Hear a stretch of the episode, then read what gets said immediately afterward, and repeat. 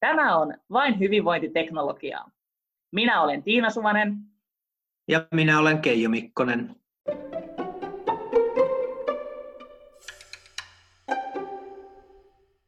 Tänään aiheenamme on yrittäjyys ja uudet teknologiat sosiaali- ja terveysalalla. Meillä on tässä jaksossa haastateltavana robotiikan ja tekoälyn kehittämisen huippuosaaja.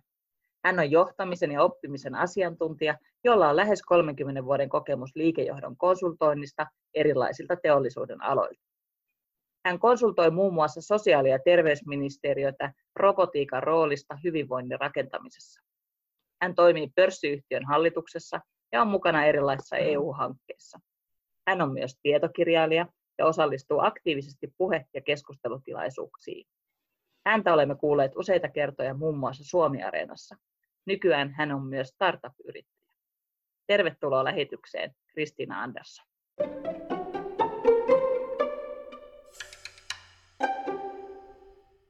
Tervetuloa lähetykseen, Kristiina. No kiitoksia, kiva olla täällä teidän kanssanne.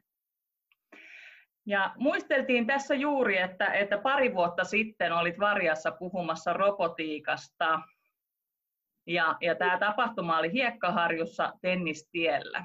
Ja tämä on jäänyt mulle erittäin hyvin mieleen, sillä tämä oli mun ensimmäinen varsinainen kohtaaminen hyvinvointiteknologiaan. Ja oikeastaan voidaan sanoa, että on sinun syytäsi tai ansiotasi, että, että minä olen lähtenyt perehtymään aiheeseen.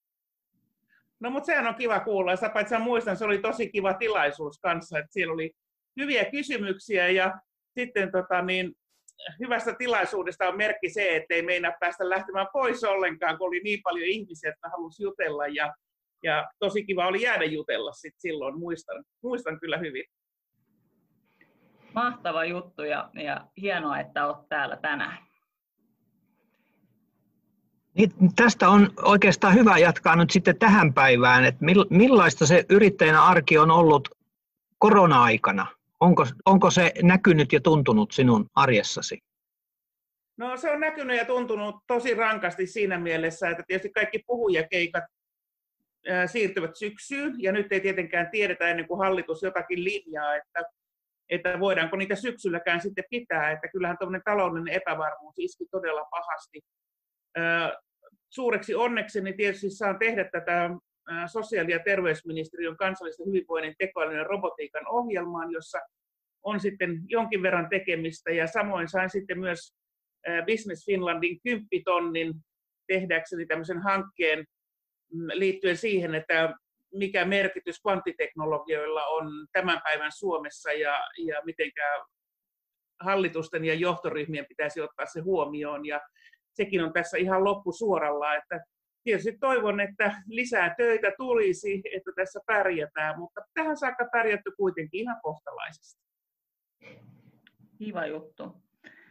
No ehkä, ehkä tähän niin kuin, äh, hyvinvointiteknologiaan ja, ja sen oheisteknologiaan ja robotiikkaan, niin kuinka paljon robotteja käytetään sosiaali- ja terveysalalla tällä hetkellä? No maailmalla yhä enenevässä määrin ja varsinkin tämä koronavirus-aika on vaikuttanut siihen, että robotteja on otettu paljon käyttöön semmoisissa kohteissa, missä ihminen ei oikein voisi päästä koskettamaan toista ihmistä. Ja niitä on hyödynnetty esimerkiksi siihen, että kaikenlaiseen kuljettamiseen, logistiikkaan ja kaikkeen tämmöiseen, ja ne vievät sairaaloissa ja palvelukodeissa erilaisia asioita, mutta myös julkisissa tiloissa. Sitten tuon kansainvälisen robotiikkayhdistyksen palkinnon, ne jakaa joka vuosi tällaisen robotiikkapalkinnon, niin voitti sinivalolla desinfioiva robotti. Ja se voi sitten liikkua huoneissa toisiin ja desinfioida koko tiloja ihmisiä siis. Ihmiselle se sinivalo ei ole hyvä, mutta siis kaikille muulle. Ja kaikenlaisia toimenpidevälineitä ja tiloja ja tämmöisiä, mitä kaikenlaista nyt sitten onkaan. Ja tällaisia nyt aika kovalla kiirellä tehdään lisää. Muun muassa Venäjällä rakennetaan omaa sinivalorobottia ja juuri näin, mistäköhän se olisi tullut taas tällainen ihan uusi versio sinivalorobotista, mutta se tuntuu olevan kovin suosittua. Mutta tämä on kyllä antanut kovan boostin tälle, tälle robotiikalle, tämä koronavirus. Suomessa se ei näy, kuten Suomessa nyt vielä ei ole näkynyt edelleenkään, että robotissa, robotiikassa laahataan valitettavasti jäljessä.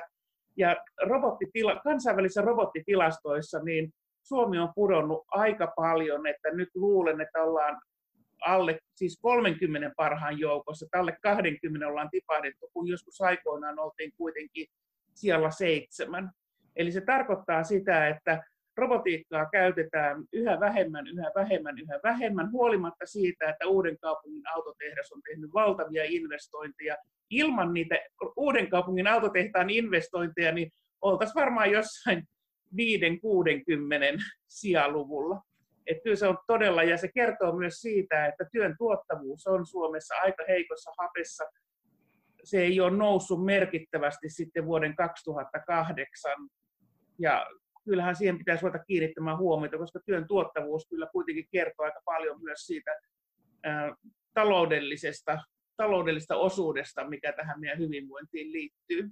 Onko se henkinen vai, vai rahaan liittyvä vai mikä siinä on taustalla sinun mielestäsi? Se varmaan voi liittyä ehkä siihen, että, että Suomessa ei nyt ole nähty mitenkään tärkeäksi tällaisten hardware-asioiden niin kuin edistäminen millään lailla, että, että robotiikka ei kuulu näihin, miten sanoisi, tällaisiin kansallisiin virta, innovaatiovirtauksiin millään tavalla, että ja kun on kuunnellut sitten näitä julkisia päättäjiä, niin, niin se kiinnostus ei ole ollut kovin korkealla. Että se voi hyvin olla, että aika paljon Suomessa innovaatiot etenee sitä kautta, että on kansallisia ohjelmia, on erilaisia tällaisia, mutta robotiikka nyt ei ole päässyt näihin innovaatio-ohjelmiin sitten mukaan. Se voi olla yksi osa. Toinen on tietysti se, että investointi, investoinnit on ollut meillä alhaalla PK-yrityksissä.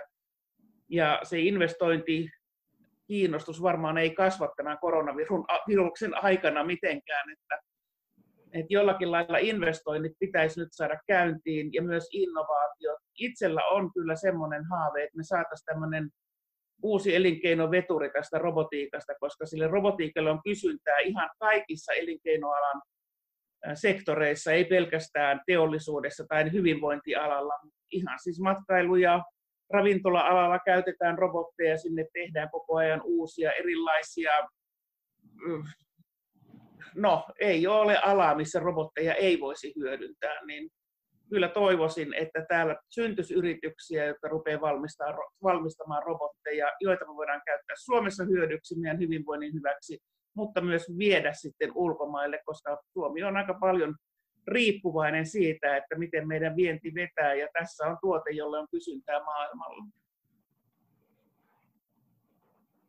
Tämä on todella vakava aihe oikeasti, että sitä ajatellaan, että onhan niitä robotteja ja robotteja, mutta kyse on isosta elinkeinoalasta, jossa myös nämä tulomahdollisuudet on suuret. No, jos ei tun, tota, tunne robotiikkaa ja hyvinvointiteknologiaa ja, ja robotiikan oheisteknologiaa, niin mistä sinun mielestä kannattaisi nyt aloittaa? No ihan vaikka siitä, että, että aloittaa siitä, että tutustuu siihen, mikä robotti on, ja mä voin sanoa sen tässä, niin ei tarvitse lähteä googlaamaan mitään, saa ihan ilmaiseksi saman tien.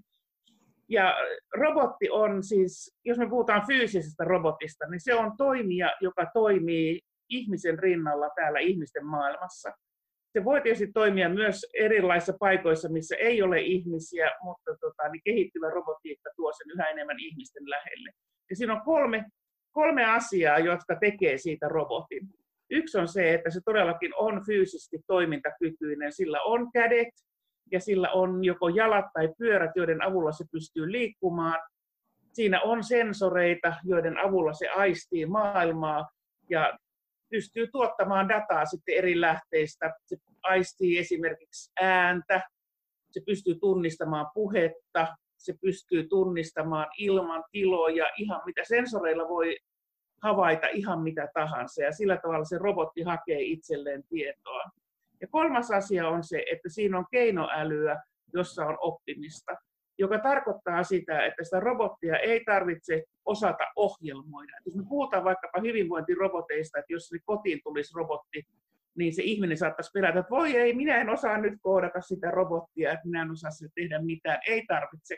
käyttöliittymät ovat intuitiivisia ja ne toimii puheen avulla. Eli robotille voi sanoa ja antaa niitä komentoja, mutta se oppii myös siinä liikkuessaan.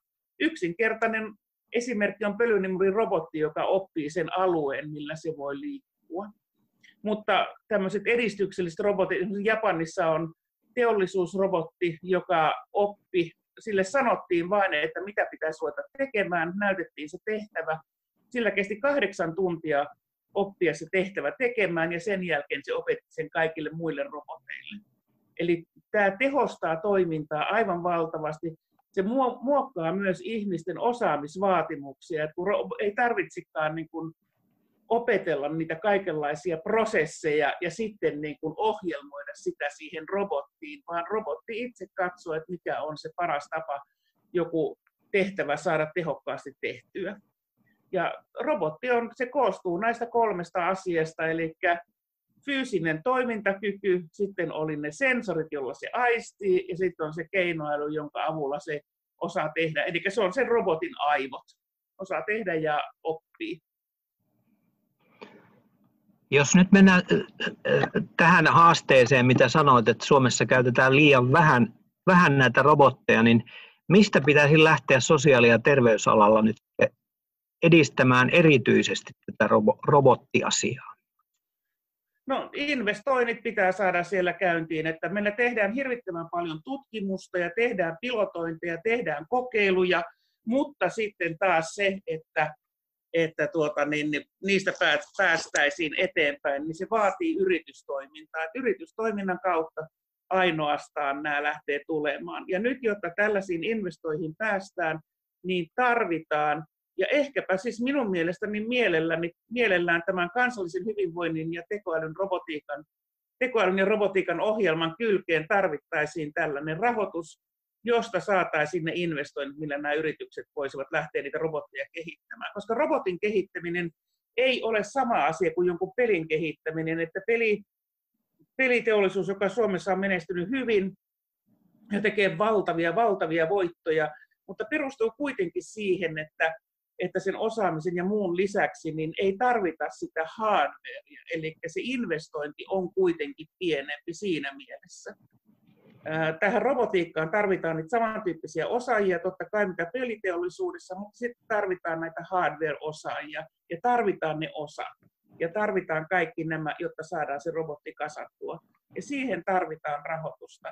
Ja juttelin yhden ranskalaisen sijoittajan kanssa, joka sijoittaa nimenomaan robotiikka yrityksiin, niin hän sanoi, että 300 000 euroa on pienin summa, jota he ylipäätään lähtee sijoittamaan, koska he tietää, että sen pienemmällä summalla ei sellaisia robotteja saada aikaiseksi, joilla oikeasti, joista oikeasti on hyötyä.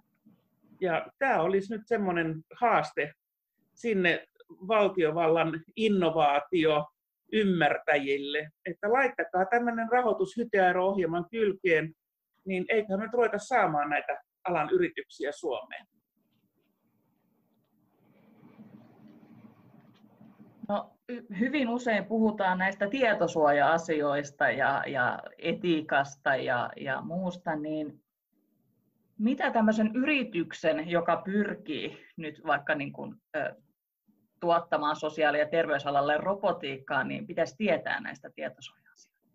Täytyy tietää tietysti se, se asetus, mikä on tullut, tämä GDPR-asetus, se täytyy tuntea ja riittävästi, että pystyy sitä noudattamaan.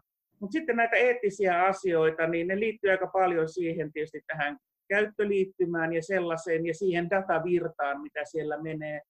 Et täytyy, se palvelumuotoilu täytyy tehdä ensinnäkin sitä ihmistä ymmärtäen, joka sen robotin kanssa elää tai toimii tai, tai käyttää sitä robottia johonkin, niin se pitää ymmärtää ihan ensimmäisenä, se ihmisen ympäristö, toimiympäristö ja sitten se, että määritellä se, että mitä se robotti siellä saa tehdä, mikä on oikein ja mikä ei ole oikein, ja sitten asettaa niitä rajoja sille robotille. Tämä eettinen keskustelu on todella tärkeää mun oma visio on se, ja itse asiassa itse ajattelin, että 2030 on tavallista, että tällaiset kotiapulaisrobotit toimivat kodeissa ja erityisesti hyvinvointialalla auttavat, auttavat ihmisiä, jotka tarvitsevat kotona apua.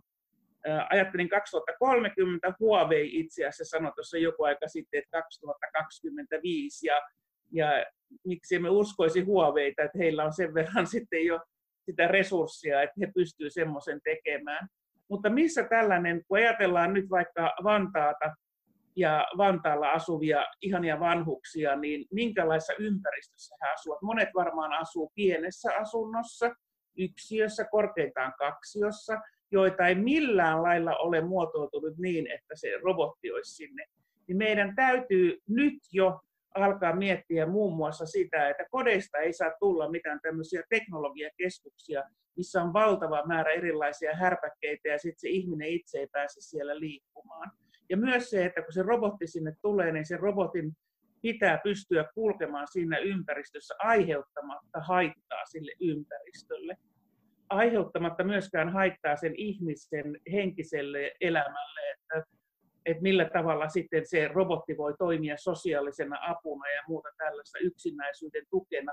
Ja kaikkia tällaisia asioita, niin kyllä siinä on todella valtava ja niin kuin tuossa kun tein niitä kvanttihaastatteluja, niin sielläkin tuli esille tämä sama asia, että me ei voida ajatella siiloissa näitä asioita. Että ei voida ajatella, että joku, joka osaa rakentaa robotin, on se, joka myös saa päättää, miten se robotti sitten toimii eri ympäristöissä, vaan hänen ympärillään pitää olla ihmisiä, jotka ymmärtää yhteiskuntaa, ihmistä, hyvää elämää, hyvinvointia, sosiaalisia asioita ja tätä etiikkaa totta kai, niin silloin uskoisin, että me saadaan robotteja, jotka toimii oikealla tavalla meidän hyödyksi. Mm-hmm. Tämä, tämä on hyvä ajattelua tähän taustalle, koska on olemassa pelkoja niin, niin työntekijöiden kuin sitten asiakkaidenkin puolesta, että mitä tämä uusi aika tuo tullessaan. Niin siihen varmaan pitää myös vaikuttaa, jotta, jotta saadaan tietä siloteltua tälle uudelle avulle, jota tätä kautta on saatavissa. Joo, ilman muuta. Ja monethan pelkää, että robotit vie työpaikat. Mutta meillä Suomessa varsinkin on sellainen tilanne, että meillä ei kädet riitä hoitamaan ihan jokaista. Ajatellaan mm. kotihoitoa, ajatellaan ihan sairaaloita ja kaikkia. Ja en tiedä, kuinka suuri on nuorten kiinnostus hakeutua ylipäätään hyvinvointialoille olin Tanskassa puhumassa koululuokalle ja ensimmäisenä kysyin heiltä, että kuinka moni teistä on kiinnostunut ryhtymään vanhusten hoitajaksi sitten tulevaisuudessa, niin yksikään käsi ei noussut. Siellä ei ollut, kukaan ei ollut kiinnostunut.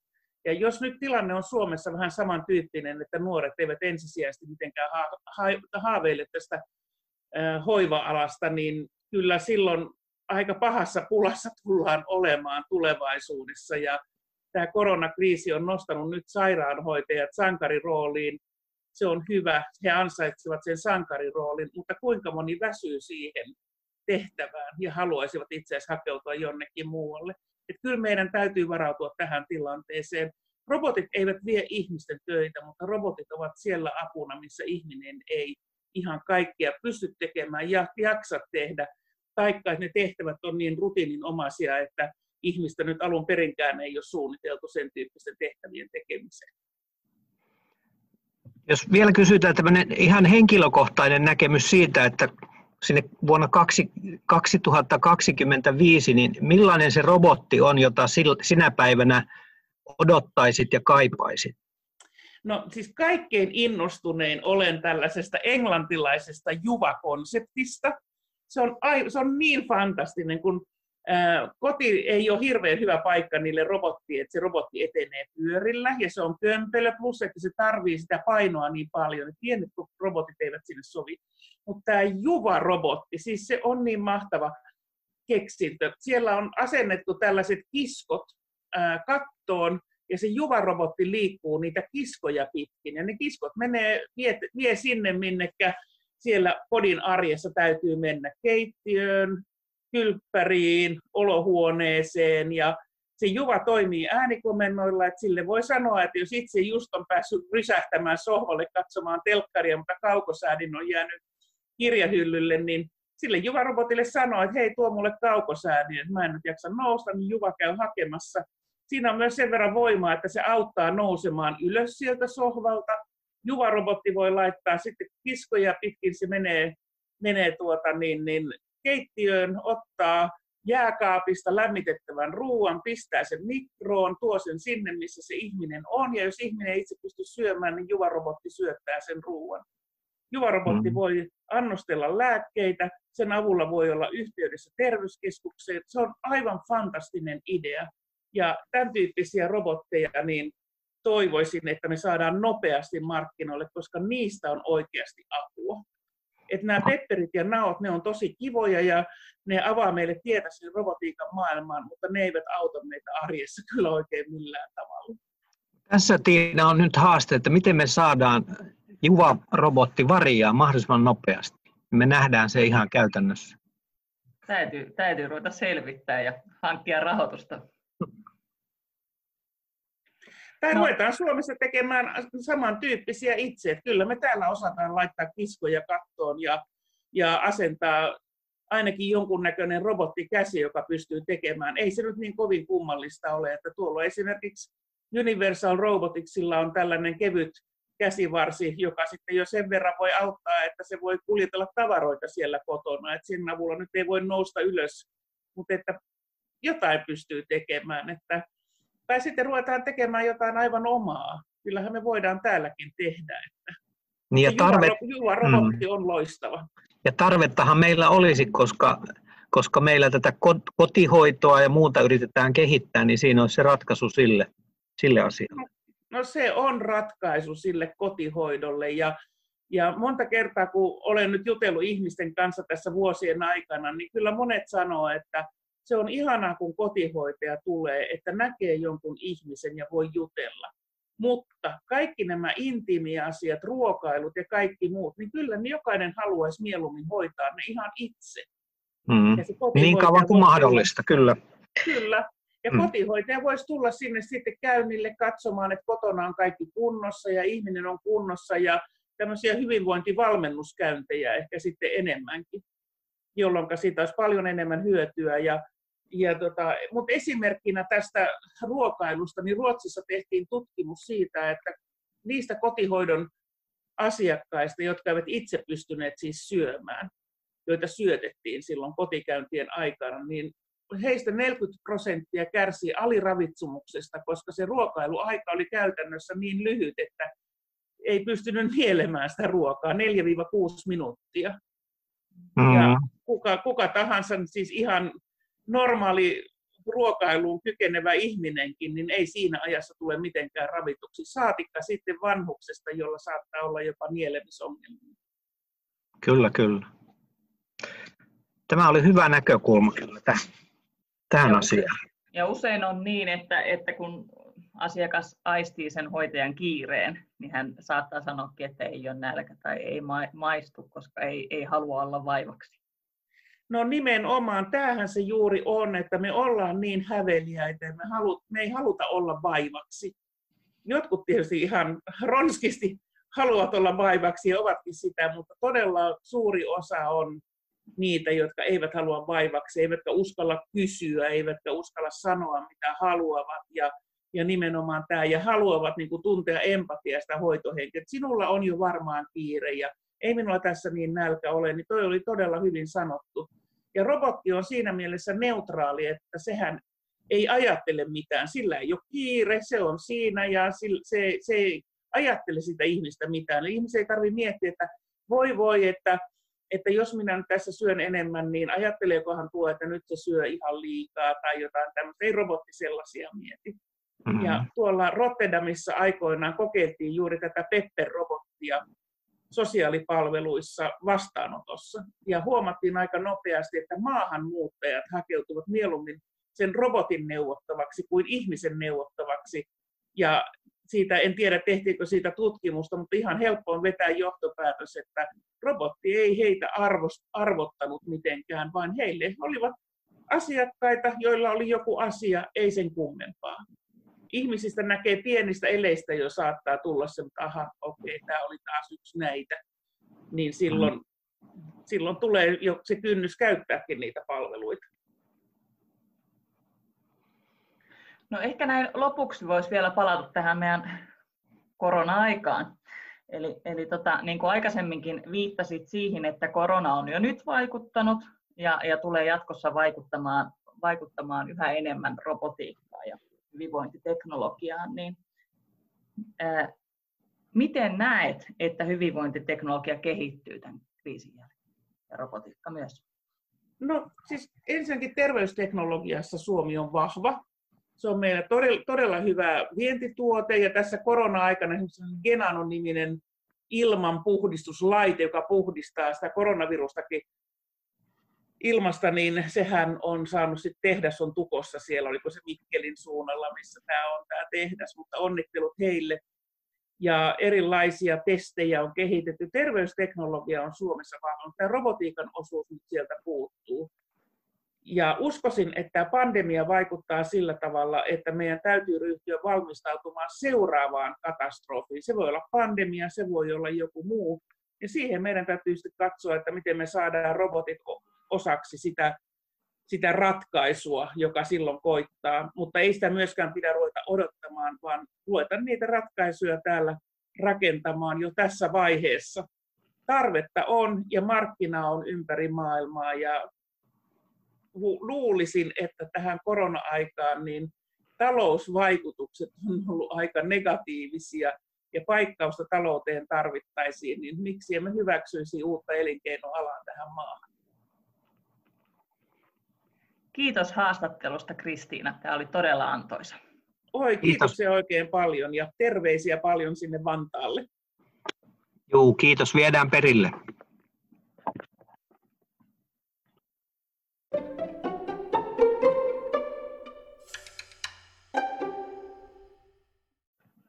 Keke testaa. Tässä osiossa Keijo testaa erilaisia hyvinvointiteknologisia välineitä. Tällä kertaa Keke testaa osiossa kokeillaan Samsungin Health-sovellusta. Kyseinen sovellus on ilmainen ja helppokäyttöinen. Sillä pystyy seuraamaan päivän aktiviteetteja, syke- ja stressitasoja, ravintoa ja unta. Miten sinä Keijo olet käyttänyt kyseistä sovellusta? No, puhelin on minulla joka päivä mukana ja kulkee taskussa. Vähintään se mittaa askelia. Sitten jos lähden pyöräilemään, niin pistän päälle ja pist, näkee kuinka pitkä matka on käyty ja millä vauhdilla menty. Sitten metsässä voi laittaa myös päälle ja näkee reitit, reitin ja kuljetun matkan sielläkin. Sillä tavalla mä tykkään, koska ei tarvitse mitään erillistä laitetta sitä varten. Mitä hyötyä tästä sovelluksesta on ollut sinulle? Konkreettisin hyöty minulle on ollut se, että tähtää joka päivä siihen, että vähintään 8000 askelta tulee tehtyä.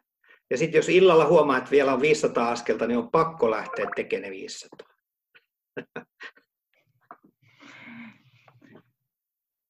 Ja tota, miksi olet valinnut tämän sovelluksen? Mm. No aikanaan, kun mä kokeilin erilaisia juttuja, rannekkeita ja muita, niin kyllä minulle tämä puhelin on helpoin sen takia, että se on aina mukana. Ei tarvitse pukea, ei riisua. Ja jollakin tavalla tämä on tuntunut helpommalta mun käytössä. Kenelle suosittelisit sovellusta? Tästä voisi sanoa, että tämä on matalan kynnyksen sovellus, koska tosiaan puhelimesta löytyy. Ja kun lähtee seuraamaan esimerkiksi omia askelia, niin se on ehkä semmoinen konkreettisin terveysteko, mitä itsellensä voi tehdä. Ja sillä tavalla ehkä kannustaa sitten myös muunlaiseen liikkumiseen ja sen oman, oman toiminnan seuraamiseen. Miten hyvin sä oot Keijo tota, onnistunut saavuttaa tämä 8000 askelta, minkä olet no, päivälle asettanut? Minä, minä aina seurailen noita mun historiatietoja ja e, talviaikana ne saattaa keskiarvot vähän tippua sinne 7000 puolelle, mutta kesällä ne nousee sitten yli 10 000. Että keskiarvo vuositasolla niin voisin arvioida, että se on vähän alle 10 000 askelta. Mites nyt korona-aikana? No, koira auttaa siinä, koska ko, ko, koira ei tiedä koronasta. Koiran kanssa mennään joka päivä kolme lenkkiä, niin siitä tulee helposti askelia joka päivälle. Kiitos Keijo. Tämän podcastin tuottaa Roporil-hanke, jota rahoittaa Uudenmaan liitto, kuudes aikaverkosto ja Vantaan kaupunki.